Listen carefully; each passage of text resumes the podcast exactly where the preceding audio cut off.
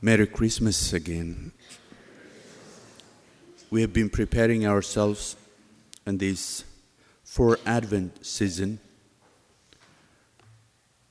looking at our own spiritual life, examining how we can improve it, and also examining our prayer life, involving ourselves in the works of charity, and doing all kinds of things, practicing virtues. And today, here we are to give him a gift. That preparation we have done is a gift to the newborn Jesus. And then there was also a time for reconciliation, going to confession. But you know, though this time we have very few people coming for confession, that's a good news for priests because they are doing their jobs. If you don't see people, see many people coming to confession, uh, that's really good news for us. So that means we are very active and we are doing our job. This is a Christmas humor. but, you know, most of all, when we welcome Jesus, our Savior, Emmanuel, who is with us, our celebration is unique and extraordinary because the Savior is coming to the world. If you look at you know, the history in the Old Testament, we see that God has never done with history. He wanted to change again that history in a unique and extraordinary way. When we look at what happened in the Old Testament, look, Adam, he failed. And for St. Paul, Jesus is the new Adam. Jesus came to do what Adam was supposed to do. And he changed the course of history. Look, for Matthew, Jesus is the new Moses. Moses tried his best to show the people of Israel that God is their God and they are his children. And the children of Israel failed, they became rebellious. So Jesus had to come as a new Moses to fill the gap and to bring people to God, to reconcile people to God.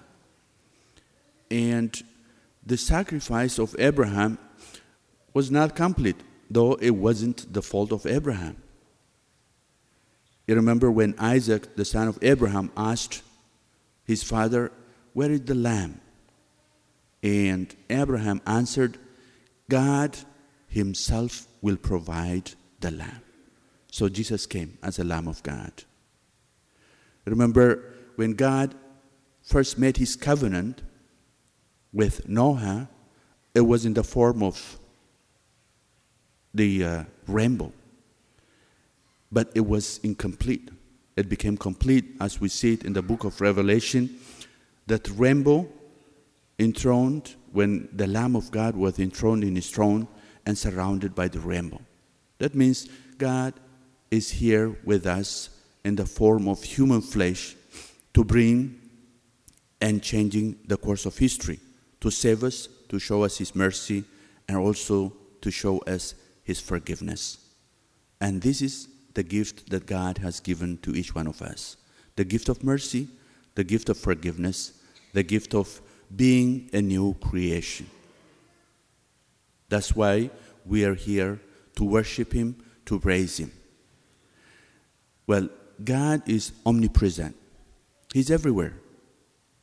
But Jesus Christ, in the form of human flesh, is only in heaven, is limited.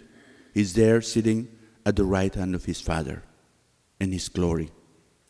But we see Jesus, Emmanuel, here with us in the Eucharistic celebration, when we celebrate the Mass, when we see the body and blood of Christ, the visible presence of Christ in the Holy Eucharist. And that is Emmanuel with us. So, Jesus, in his divinity, he's omnipresent, he's everywhere. But in his human flesh, we can only find him in the Holy Eucharist here. And that is Emmanuel for us. So, what it means to us this Christmas and what significance or meaning it has for each one of us is what we have seen and what we have read from the Bible, both in the Old and in the New Testament. Jesus was born in the human family. So Christmas has significance because family is not a human invention. It was not, it's not the creation of human beings. Family is God's divine invention. It's a divine gift, a divine institution. That's why God decided to be born in the human family. The Catechism of the Catholic Church tells us that the family is the revelation and realization of the ecclesial community. It is a community with, where faith, hope, and love is shared. And that is what why Christ came to show us. And also, as I said earlier, we have been preparing ourselves in this time of Advent to give a gift, especially to the newborn Jesus. And this gift is our spiritual life, our prayer life, our works of charity, and also our practicing of the virtues. Now it is time to transcend all these practices and virtues to a higher spiritual realm.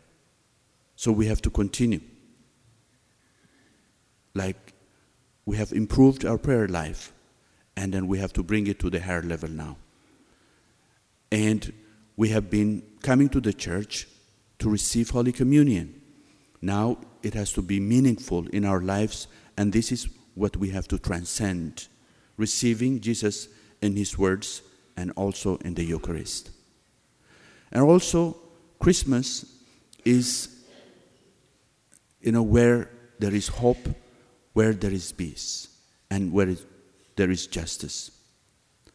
Glory to be God in the highest, and peace to people on earth. So He came to bring peace. He came to bring love. He came to bring justice. And this is what we have to practice in our lives. Most of all, let us see this Christmas time, especially, to be able to see everything in the eyes of God, in the plan of God, in the will of God. And, you know, most of the time we hear news, we read Los Angeles Times, and also LA Times or New York Times, or we watch CNN, Fox News, and everything. These all shape our ideas, our views. But, you know, to balance everything, we have to be able to see everything in the plan of God, in the eyes of God, in the word of, in the word of God, and also in the will of God. So this is where we bring the whole of ourselves, transcend ourselves to a higher spiritual realm. So let us ask the Lord in this Eucharistic celebration to give us the grace, to give us the blessings, to give us also the Holy Spirit that we may continue to be strong in our spiritual life, continue to be strong in our prayer life, and continue to be strong in being active, especially in this in, in Holy Eucharist when we celebrate the Holy Mass. And I wish you peace, love, blessings, and grace in this time of Christmas and throughout the